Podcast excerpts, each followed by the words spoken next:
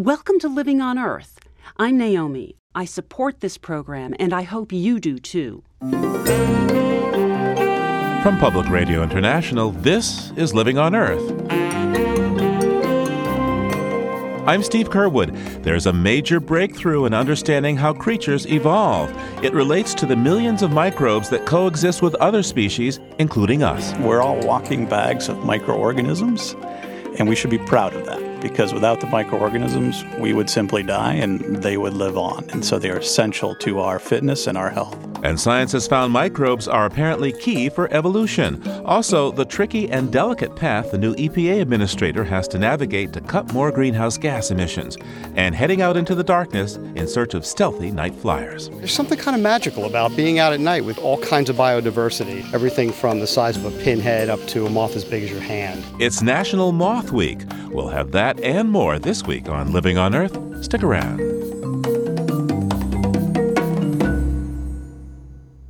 Funding for Living on Earth comes from Stonyfield Farm, makers of organic yogurt, smoothies, and more.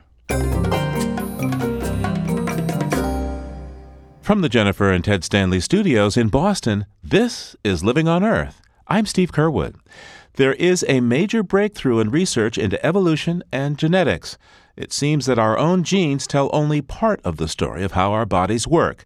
Now, research funded by the National Science Foundation shows that the microbiome is also key to speciation, the process by which new species evolve.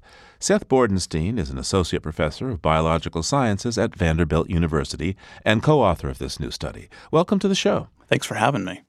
Now, this is pretty complicated science. Can you just walk us through briefly what you did in this experiment? Sure. Um, every animal has a gut, and within that gut is a large population of bacterial cells that scientists call the microbiome. And we appreciate how important it is today in health and disease. We know far less about whether the microbiome is essentially important to the evolution of animals and plants for that matter. And what we set out to do was to test the hypothesis that new species of animals can arise through changes in their gut bacteria or gut microbiome. How do you do that? Well, you do that with an excellent system to examine speciation. And so we have selected a parasitic wasp, and this wasp has four very closely related species in it. Essentially, they're undergoing speciation right now. And it allows biologists to capture the key events that contribute to the origin of new species. And we realize that when these species interbreed and they can make what's called a hybrid, that the hybrids sometimes die. They don't survive to adulthood. And for a while, people had asked, why is it that these hybrids are dying? People ask this question in many systems. Why do hybrids die between closely related species? And I'm guessing that what you found is the changes or differences in their gut bacteria make the difference. That's correct. And it's not just changes in the gut bacteria, but changes in the genes, in that it really takes two to tango. It takes both the gut bacteria and the genes inside the animal cells to drive the origin of these new species. Now, how did you find the effects of evolution and along with the microbiome by looking at the hybrids of these wasps? So these wasp hybrids showed a very interesting trait in which their gut microbiome looked different than the parental species, the non hybrids. And we decided to eliminate the microbiome from the hybrids and see what effect that would have on their death. And remarkably, we found that the hybrids lived when we took the microbiome away, indicating that the bacteria are essential to causing hybrid lethality. And meaning then that bacteria are essential in this process of evolution. Correct, because speciation is the process by which two organisms can't interbreed anymore. And we showed that the microbiome is essential to that process. Now, your research touches on a fairly controversial idea in evolutionary biology called the hologenome. What is that?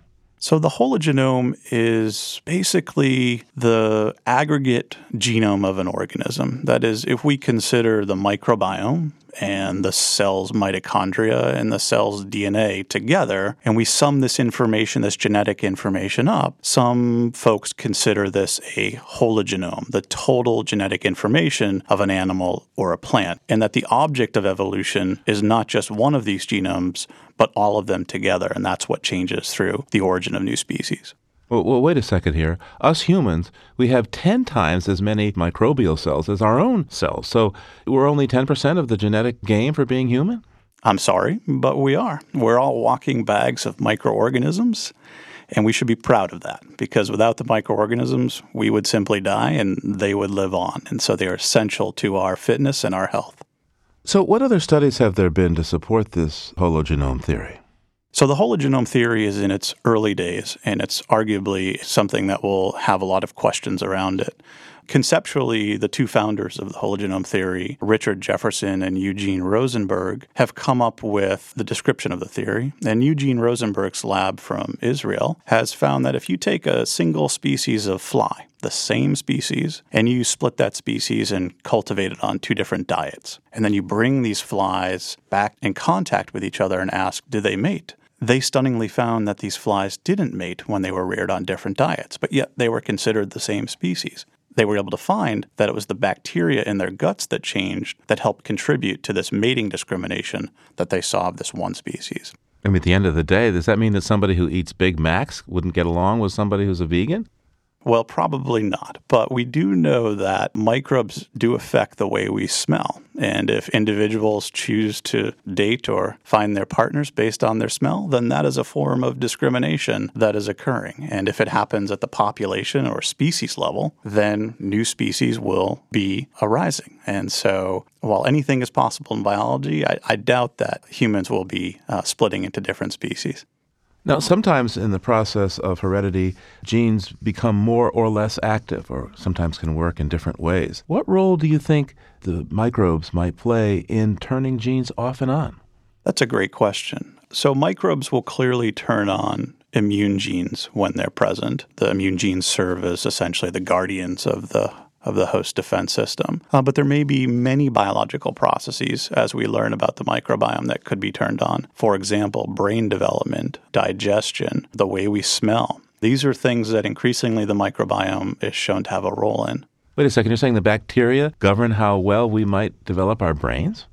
Indeed. So there was a an excellent experiment done where they observed brain development in germ-free mice. Germ-free are simply mice that don't have any microbes in it and they showed some severe deformities in their brain structure, indicating that perhaps the brain and the and the nervous system is dependent upon a proper gut microbiome to be present in that mouse, and perhaps this is a common phenomena in other animals. So, what's been the response of the scientific community so far to your findings? The response has been quite nice. We've seen quotes of calling this work groundbreaking, and it is early days for this work. And we've, so we've also seen some people say, we really don't know how common this phenomena will be yet. But I think that the most exciting research happens at the frontier, the edge of science, where we know the least. And if we don't take the risks to confront these exciting ideas, we'll never know if they're correct or not. What's next for hologenome research?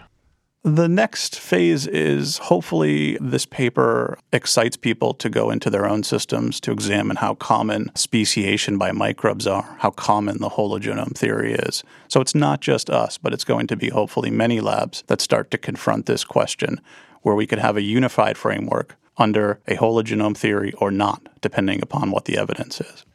Seth Bordenstein is an associate professor of biological sciences at Vanderbilt University.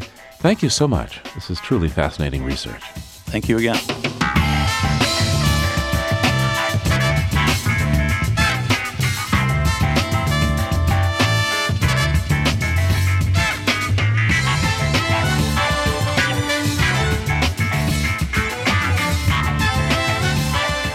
When President Obama presented his climate protection plan in June, he also ordered the EPA to get moving on rules to restrict carbon emissions from electric utilities.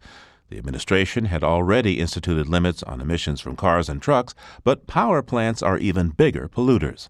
Trouble was, the confirmation of a new head of the EPA had long been stalled on Capitol Hill. But on July 18th, Gina McCarthy was finally confirmed, and she now faces a grueling schedule for this rulemaking and fierce opposition from some in Congress and industry. For an inside look at her road ahead, we turn now to Carol Browner, EPA chief in the Clinton administration and climate czar during President Obama's first term. Welcome to Living on Earth. Thank you. Glad to be here. It took a long time, but Gina McCarthy has finally been confirmed. No, it's great. I mean, it did take uh, much too long, but the good news is she's there. She's going to be great. She's got the right experience, and uh, there's a lot to be done. So you've been in her shoes, Carol Browner. What's it like to run an agency like the EPA? Well, first of all, it's an honor. You know, you get to come to work every day and think about how to make our air a little safer, our water a little cleaner. Um, you know, I think she faces a particularly complicated challenge. Uh, the president has called on EPA to move forward with reducing greenhouse gas emissions, and uh, that's going to be that's going to be complicated, but obviously very, very important. And I think she can do it. How supportive do you think the president is going to be in her efforts here? Well, I think he's very supportive. He's done something uh, that never happened to me in my eight years at EPA, which is he's signed a instruction uh, to EPA saying get this done. And you know, whenever EPA does something, inevitably they go into the White House, they go to OMB, and there's a lot of back and forth debate um, about whether or not EPA should be doing it. And once you cross that bridge, then how it should be done. Well, in the case of this, the president has taken off the table that first debate whether or not this should happen. He said it should happen. There'll still be debate about the best way to make it happen, but that's a real, real indication of where the president stands. His willingness to say, we're not going to debate yay or nay, we're going to do it. Let's move forward. Well, the president issued a memo saying this, and it uh, well, it's rather ambitious in its timetable. It uh, tells the EPA to have a new proposal together before the end of September this year uh, in terms of dealing with power plants. Well, I think what you see in the presidential uh, memorandum to the EPA, to GINA, is uh, a recognition from the president that they need to get the entire process done before the president leaves office. And so, if you work the calendar backwards, uh, they need to get going because after they propose the standards, then they have to finalize the standards. Then the states have to write plans about how to meet those standards. So, there's a number of steps in the process, all hugely important. Uh, I have every confidence that EPA and GINA will pay attention uh, to those steps, but uh, that's what the president was thinking about. He knows, believes that climate change is real. He believes we have an obligation to do something. He wants to do something. He has done something, and this is the next step in the process. Explain for me what the relationship is between the EPA and the states for this rulemaking. So, the, the, section of the Clean Air Act, the law that EPA will be using to, to do this work, uh, gives the states a very, very important role. Once EPA determines how much of this pollution we need to take out of the air, then the states actually write the blueprint. They write the plans for where those reductions are going to come from. Um, and so it's important to engage the states, uh, not just at that point in the process, but from the very beginning. They will have good ideas about how best to find the most cost effective reduction of these uh, greenhouse gas pollutants. So a state could what have a cap and trade program like California, or just set a, a particular standard? Uh... Well, yeah, that's that's an interesting question, and I think there are lots of folks who do think a state could use some sort of a trading mechanism, some sort of regime that allows you to look across all of the sources of electricity generation that you know put out this kind of pollution, and and then allow you know, the industry to work across those uh, facilities. You might have a situation where several states would sign up to the same cap cap and trade program, and then they would work across state lines, like the RGGI program, like the which is the Northeast program, like the California program. Now, the House Appropriations Committee just announced their plans to cut EPA's budget by some 34% and eliminate any new greenhouse gas uh, regulations. It seems that Gina McCarthy, well, it's not going to be easy for her, is it? Well, the good news is we have two bodies. uh, the Senate would have to agree. Look, I mean, the American people don't want the environmental cop off the beat. You know, there's a lot of other work that EPA does in addition to this focus on greenhouse gas pollution. And, you know, I, I don't think those cuts are likely to stand up. And you know, it's also disappointing that apparently the House of Representatives doesn't believe in, in good science because part of what they're cutting is not just enforcement and it's also the science work of the agency. But I think at the end of the day, uh, the Senate will not agree to these cuts. So we have limitations on CO2 emissions from cars and trucks. There's been progress on uh, household emissions, uh, energy standards, but the power utility sector has been really tough to get agreement on. All these court cases over the years. How much is riding on these rules? Well, this is a big chunk of emissions. What comes out of the power sector in terms of these pollutants is, is significant. And, you know, the administration has already done, as you said, transportation. Uh, they've looked at appliances that we use in our homes. And so this is the next uh, big chunk. And I think for the president to fulfill his commitment, uh, partly the commitment he made in Copenhagen, for example, uh, this is the next thing that has to happen. Carol Browner is a former climate czar for President Obama and former head of the EPA for President Clinton, now a distinguished senior fellow at the Center for American Progress. Thanks so much for taking this time with me today. Thank you, Steve.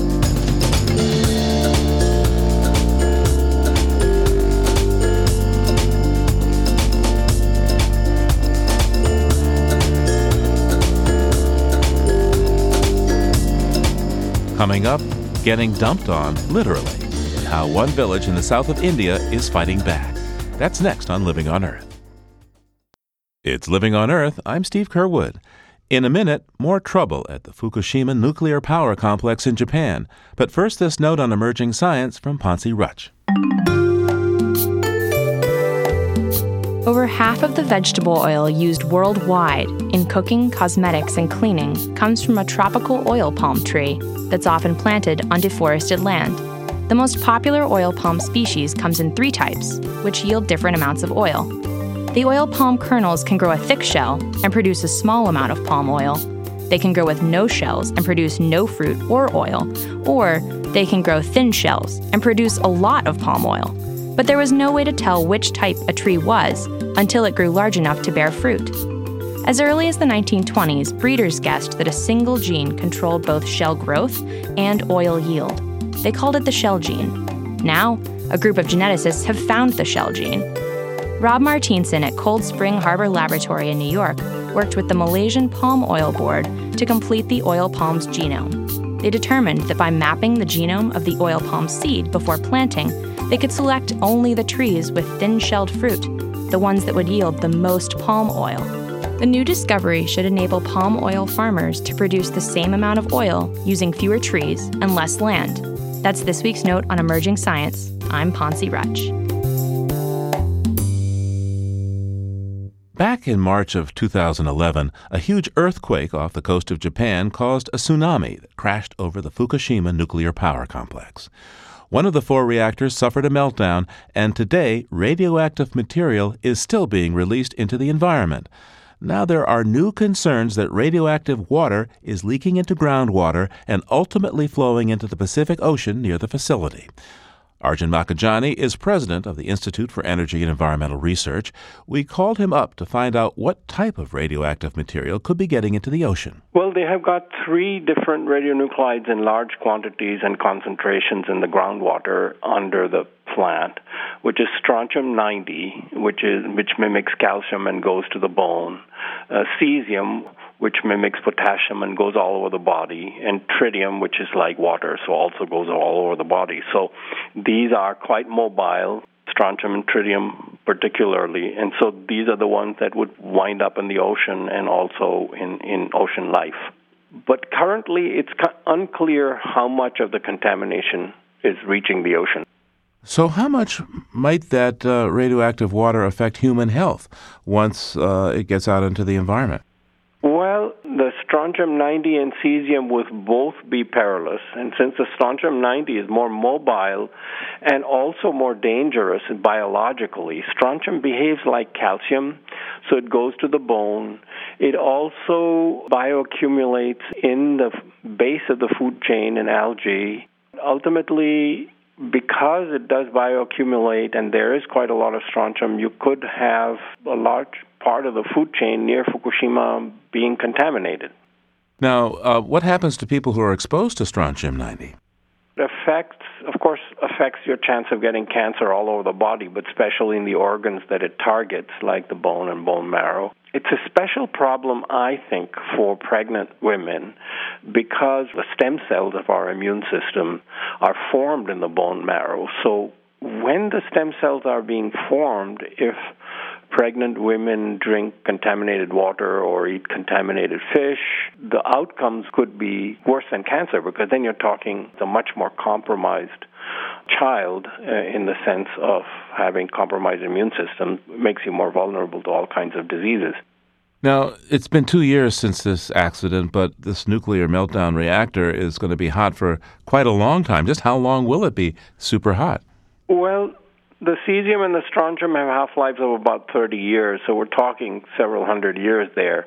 But there are, of course, other materials like plutonium, which has a half life of 24,000 years, and so on. So there are fission products that have half lives in the millions of years. So you're talking radioactivity that's essentially forever. And you know, Chernobyl, where there was an accident in 1986, has become a sort of a permanent waste dump.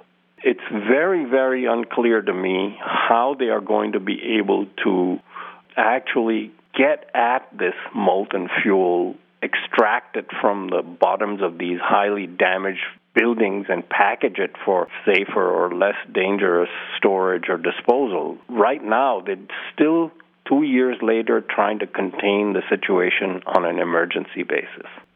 As I understand it, of the 50 or so nuclear reactors that Japan had before the Fukushima disaster, 48 or so of them have been shut down. So, how is Japan getting electricity in the meantime? And uh, what are the government plans, do you think, to start up nuclear plants again in Japan? Well, they had 54, and of course, four were damaged by the accident, and so that leaves 50. And two are operating, as you said.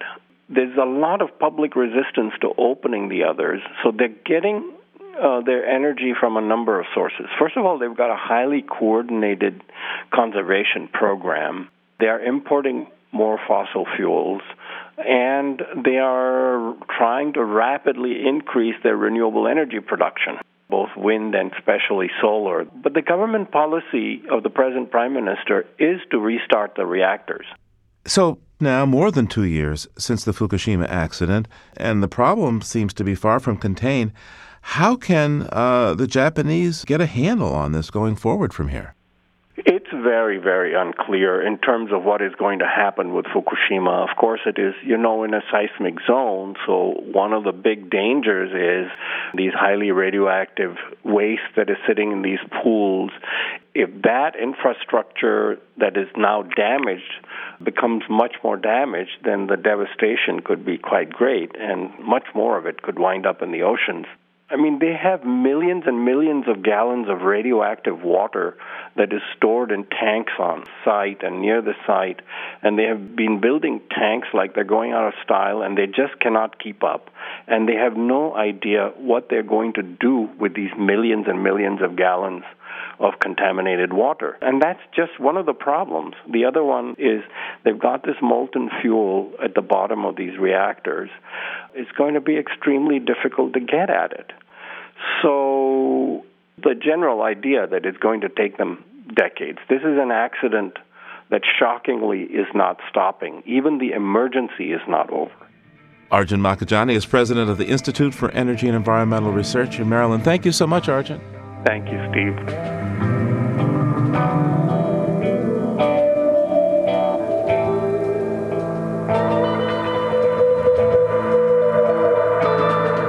India was once on track to achieve enormous economic growth, and with a population of more than a billion, the world's largest democracy was expected to become the world's third largest economy by the middle of the century. But the promised economic growth has slowed markedly, and surveys show India is now one of the worst places to start or run a business, and infrastructure is woefully inadequate for its growing population. Among the symptoms of India's failure to manage its leap into the 21st century are the villages near major cities that have become dumping grounds for urban waste, often with little planning and disastrous effects. But in the southern state of Kerala, one trash burdened village is fighting back, as Mira Sharma reports. There's a funny smell in the air in Vilapilsala.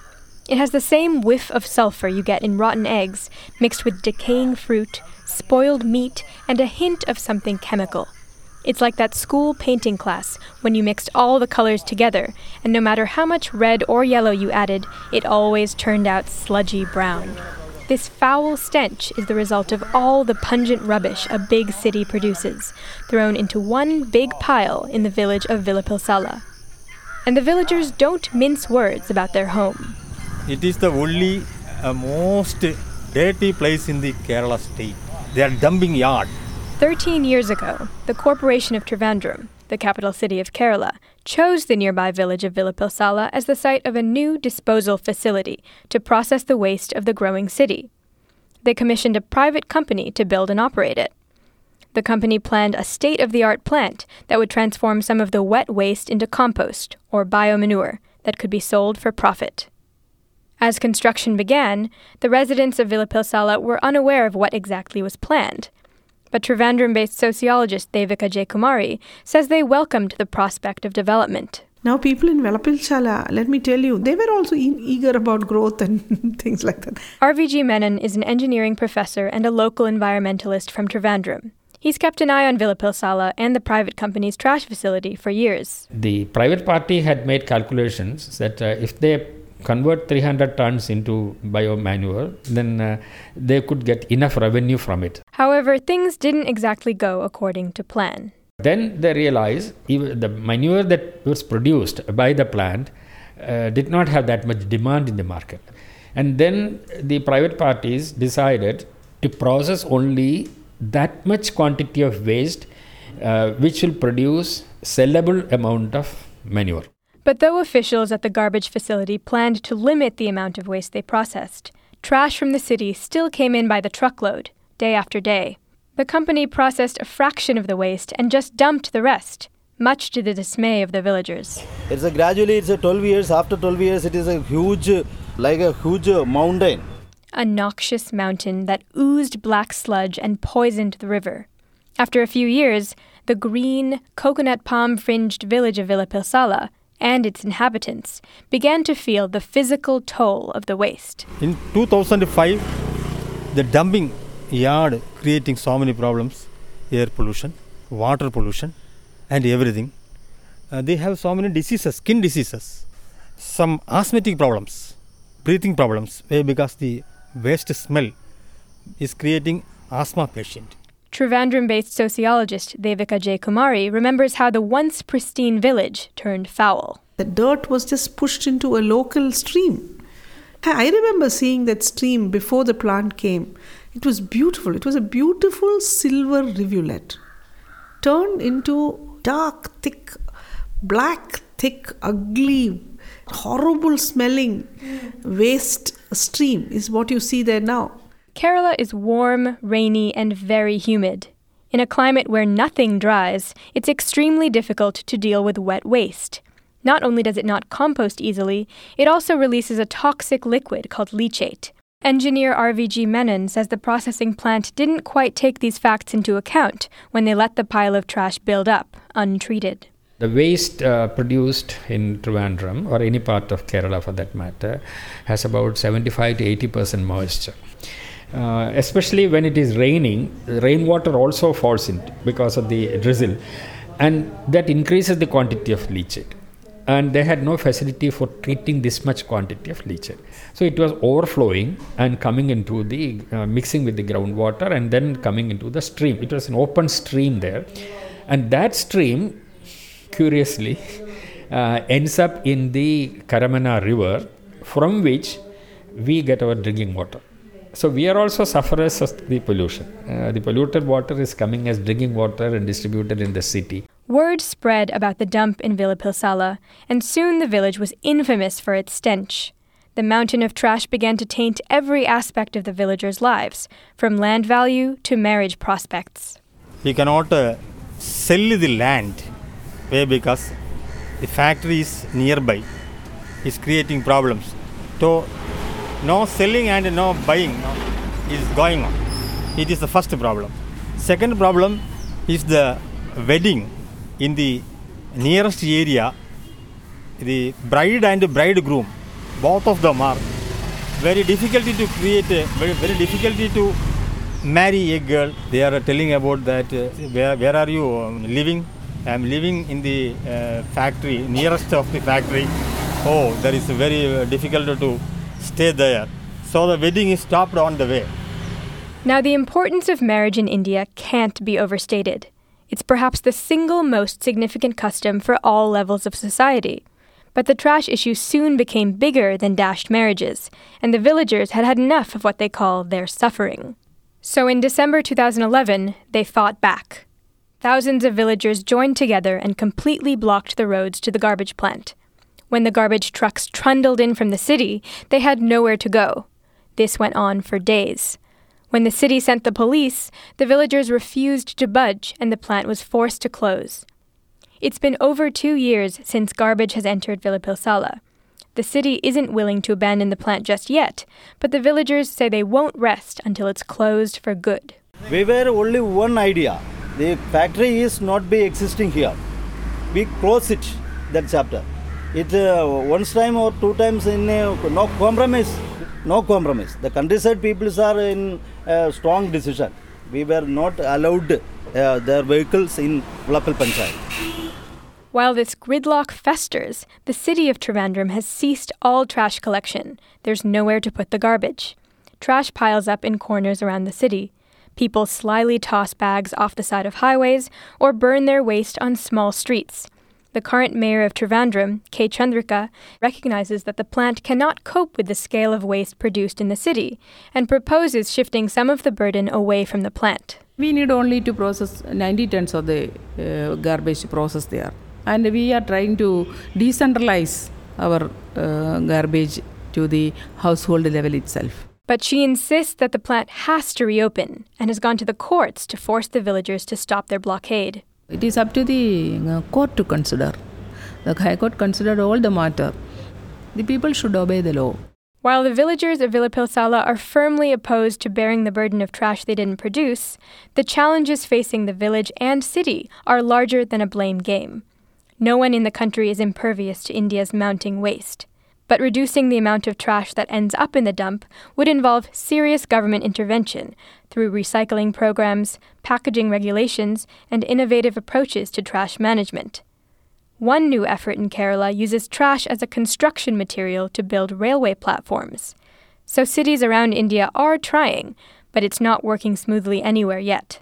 Engineer RVG Menon treats the little waste he produces in his own yard, but he knows this isn't possible for everyone. So I think a centralized treatment facility is unavoidable in a city like Trivandrum or in any city for that matter. You have waste collected from the marketplaces, street cleanings, etc. Then of government offices where they don't have facilities for disposing waste. So this is the responsibility of the corporation. They have to collect it and they have to have central facilities. But uh, unfortunately, nothing is possible in Villapilsala now. The people won't listen to anything.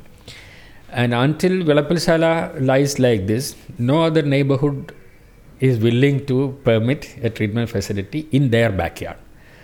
Yeah, so uh, the way out is for the government to find some location which is reasonably big and which is within the control of the government where they operate a model plant where uh, there is no cause for anxiety and then convince the people that it is possible to do it this way.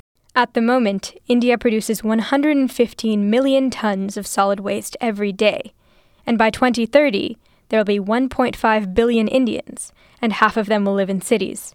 So, how India tackles its trash is critical and with population levels rising across the world, this is an issue for all cities that send their garbage away from urban areas.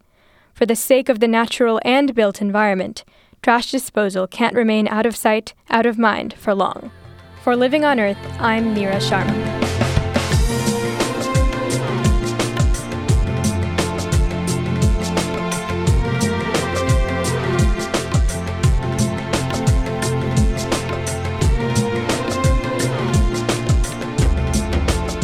Coming up, from too much waste in a village in India to zero waste in a city in America. Stay tuned to Living on Earth.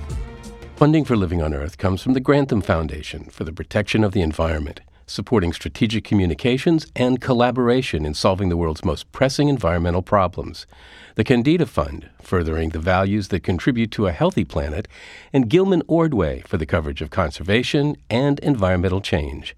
This is PRI, Public Radio International.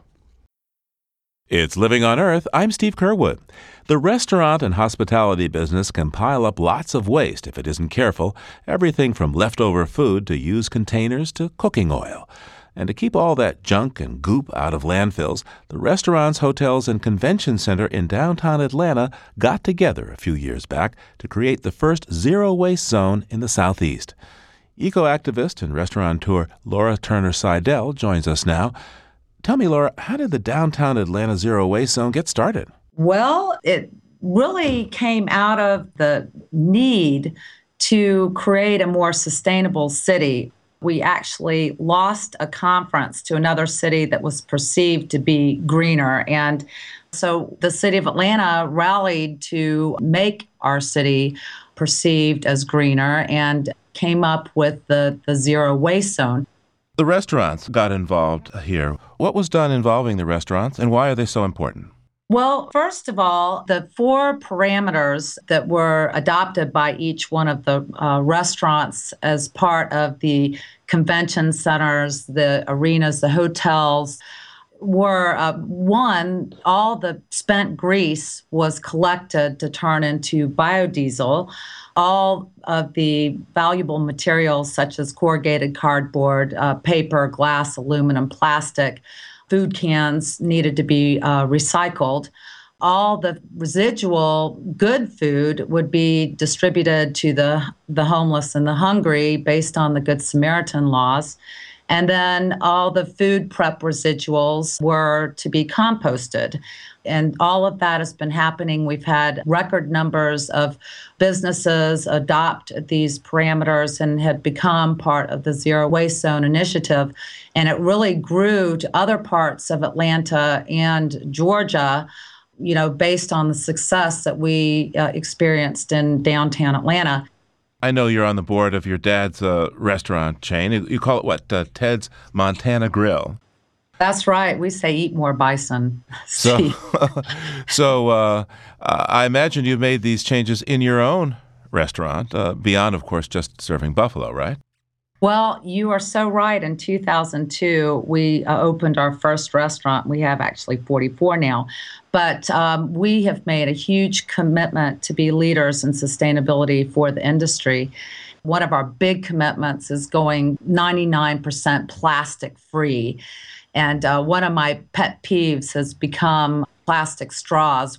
When I learned that 500 million plastic straws go from our lips to the landfill after one use on each day in the United States, I really became a, a huge opponent to uh, plastic straws. And we actually have paper straws at TED's.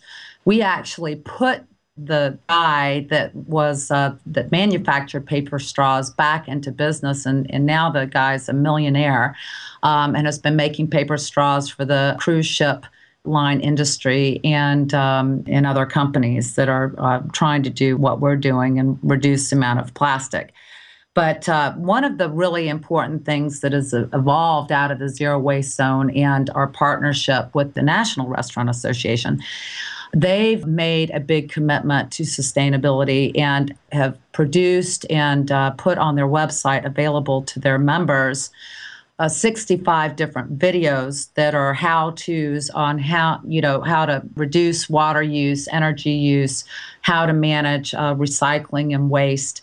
And these are just great ways for restaurants and really important ways that restaurants are able to reduce the costs associated with operations. And it really is a big deal in a down economy for these uh, small and medium sized companies to be able to reduce costs. Laura Turner Seydel, thank you so much for taking this time with me today. Well, thank you, Steve, and we'll look forward to seeing you soon.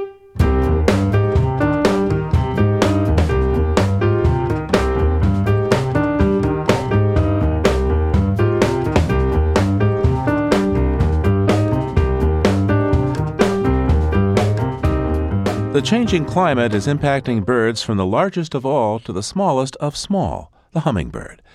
Hummingbirds are more fragile than many bird species, in part because their fast metabolism requires nearly constant feeding. Geoff LeBaron is a scientist and the director of the Audubon Society's annual Christmas bird count. He's working on a citizen science project called Hummingbirds at Home, where people can share their observations and I called him up in Northampton, Massachusetts, to ask him why it's important to monitor hummingbirds. Well, what we're learning, what we're realizing is that there's a growing mismatch in the time between when the hummingbirds are arriving here from their wintering grounds and the initial blooming of the wildflowers. When they're first arriving, they're very energy stressed and need all the nutrients they can get. And um, especially out west in some of the areas of the, the Rocky Mountains, we're discovering that the initial flowering is actually happening as much as two or two and a half weeks ahead of when the hummingbirds arrive. They're actually arriving sort of at the end of that first flowering, and there isn't anywhere near as much uh, nectar and resources for them available. So we're concerned about how that will affect or how that is affecting their nesting success and also their long term survival and their ability to then head south again for the next fall. Uh, By the way, how far do hummingbirds typically travel when they migrate? The two furthest species are ruby throated hummingbirds here in eastern North America, which travel about uh, back and forth between most of eastern North America and uh, northern South America. In the west, the rufous hummingbird actually goes from Mexico, and they breed all the way up as far as southeastern Alaska. Wow. So, what kind of data do scientists have on the hummingbird migrations? There's a lot of known data and a lot of people studying arrival dates and where species of hummingbirds are at what time and what's happening to them in terms of, you know, vagrant species showing up in the east, which is happening more and more. Vagrant? Vagrant species in terms of ones that aren't actually supposed to be here um, in the fall necessarily in the east. It's some of these western long distance migrant birds that end up in the northeast late in the fall Uh-huh. when hummingbirds should have left. What isn't known, though, is what are the interactions between hummingbirds and their nectar sources. And that's really what the Hummingbirds at Home project is about.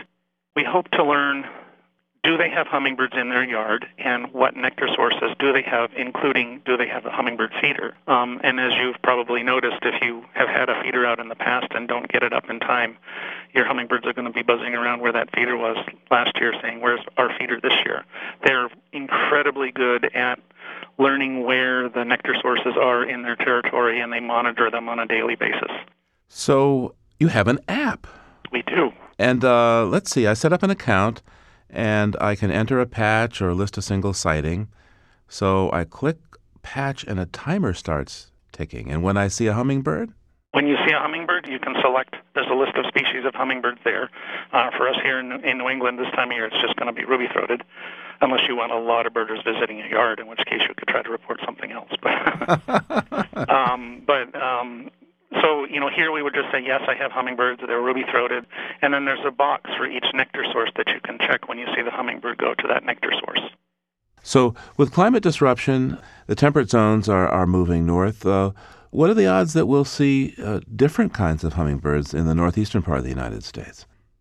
especially in the fall, I think that I mean it, it's an increasing pattern that we are seeing. The rufous tend to migrate overland, so they follow the Rocky Mountains down, and then they have to really kind of make a sharp turn to head south to head down to Mexico. If there's a weather pattern, I mean, most of our weather, our strong weather, comes across from west to east across northern North America. Those birds will just continue eastward until they actually get here to the northeast. So we are seeing an increasing number of rufous hummingbirds. As more and more of these out of season hummingbirds are being banded, we're realizing that there's an increasing number of Allen's hummingbirds as well. In addition to the tiniest bird in North America, which is the calliope hummingbird, which is another long distance migrant hummingbird, and they show up also here in the northeast late. And we are trying to figure out, you know, what the long term ramifications are. For most of these birds, especially the rufous and the calliopes, on any given day, they are actually experiencing sub-freezing temperatures because they breed up high in the mountains in the northern Rockies. So it's not the temperature that actually is to their detriment as much as just the lack of nectar source for them if they end up in the wrong place at the wrong time. Your citizen science project, the Hummingbirds at Home, this year was a pilot season. Yes. But I gather you already have a fair amount of data. How many folks have signed up for this? Last I heard, we had six or seven thousand people, or maybe as many as ten thousand. But we're we're hoping that there'll be quite a bit more than that for the future seasons. Really, what are your aspirations? More the better, really. I mean, people, as you know, love hummingbirds. And then in the long term, what we really hope to do is develop guidelines on what people can do in their yard that will actually enhance the survival and uh, you know chances of reproductive success for the hummingbirds in their area. Geoff LeBaron is an Audubon scientist and a spokesperson for the Hummingbirds at Home Citizen Science Project. Geoff, thanks so much for joining us today. Well, thank you, Steve. There are more details about the Citizen Science Hummingbird Project at our website, loe.org.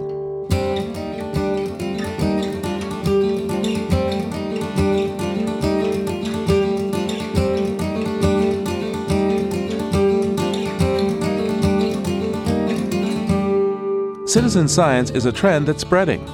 July 20th to the 28th, people in 40 different countries, as well as the U.S., prowled around at night to celebrate those fluttering denizens of darkness, the moths.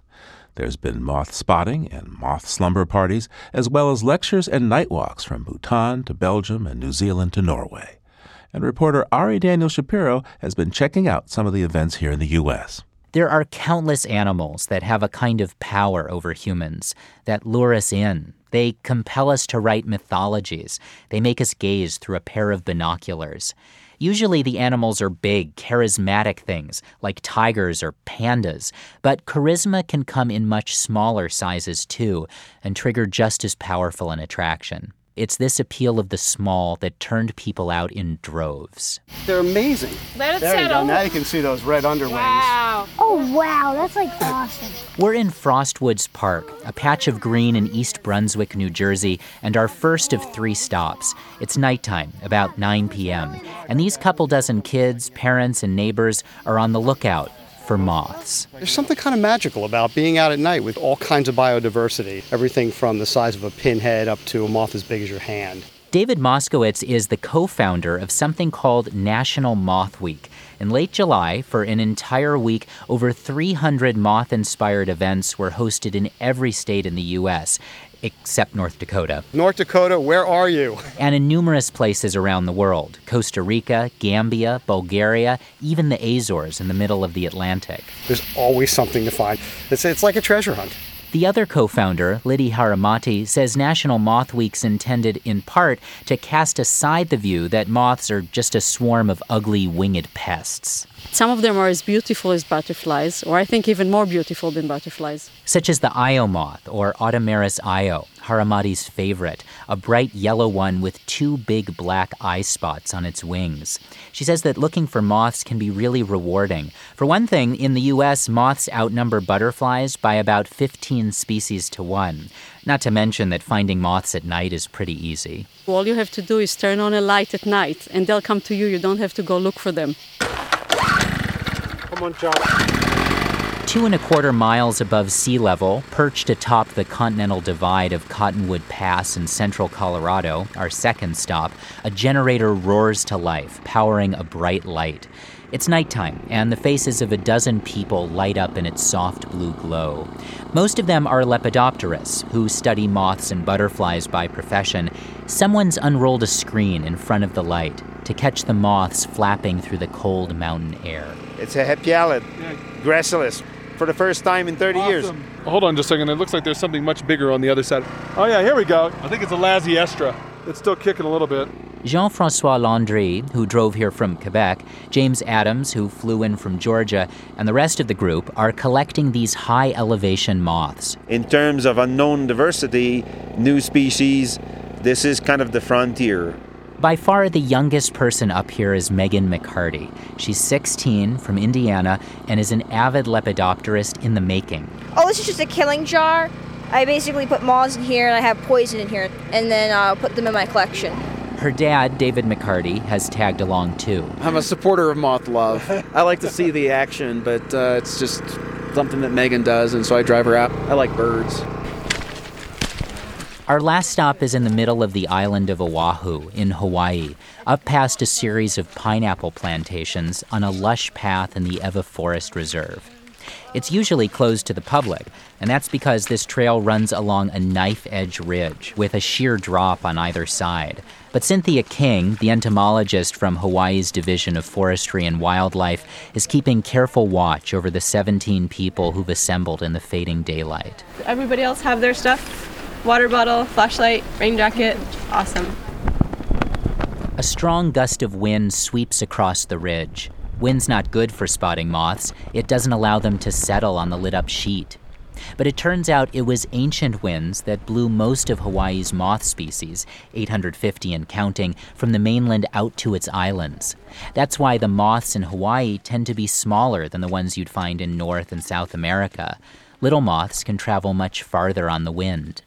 Finally, the breeze settles down, and a single moth emerges out of the darkness a tiny mottled flutter. Ooh. Kapua Cavello, who's out here with her two kids, gently lowers the moth into a baggie. Hey, there's a moth over here. You guys want to check it out? Mommy. Cynthia King comes over to investigate. This is a little sphinx moth. Or Hyles wilsoni perkinsi. The group spots another several moths, but before long, it's time to pack it in. They head back, walking carefully along the ridgeline, and they talk softly about searching for such small treasures beneath the night sky. Their headlamps twinkle along the path like a constellation of slow moving stars. For Living on Earth, I'm Ari Daniel Shapiro. Our story about National Moth Week comes from the series One Species at a Time, produced by Atlantic Public Media with help from the Encyclopedia of Life.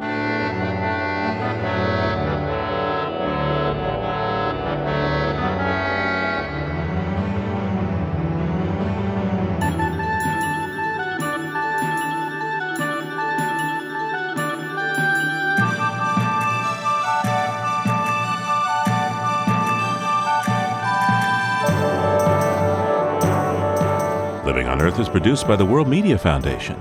Naomi Arenberg, Bobby Bascomb, Emmett Fitzgerald, Helen Palmer, Ponce Rutch, Aaron Weeks, Adelaide Chen, James Curwood, Jennifer Marquis, and Gabriella Romano all helped to make our show.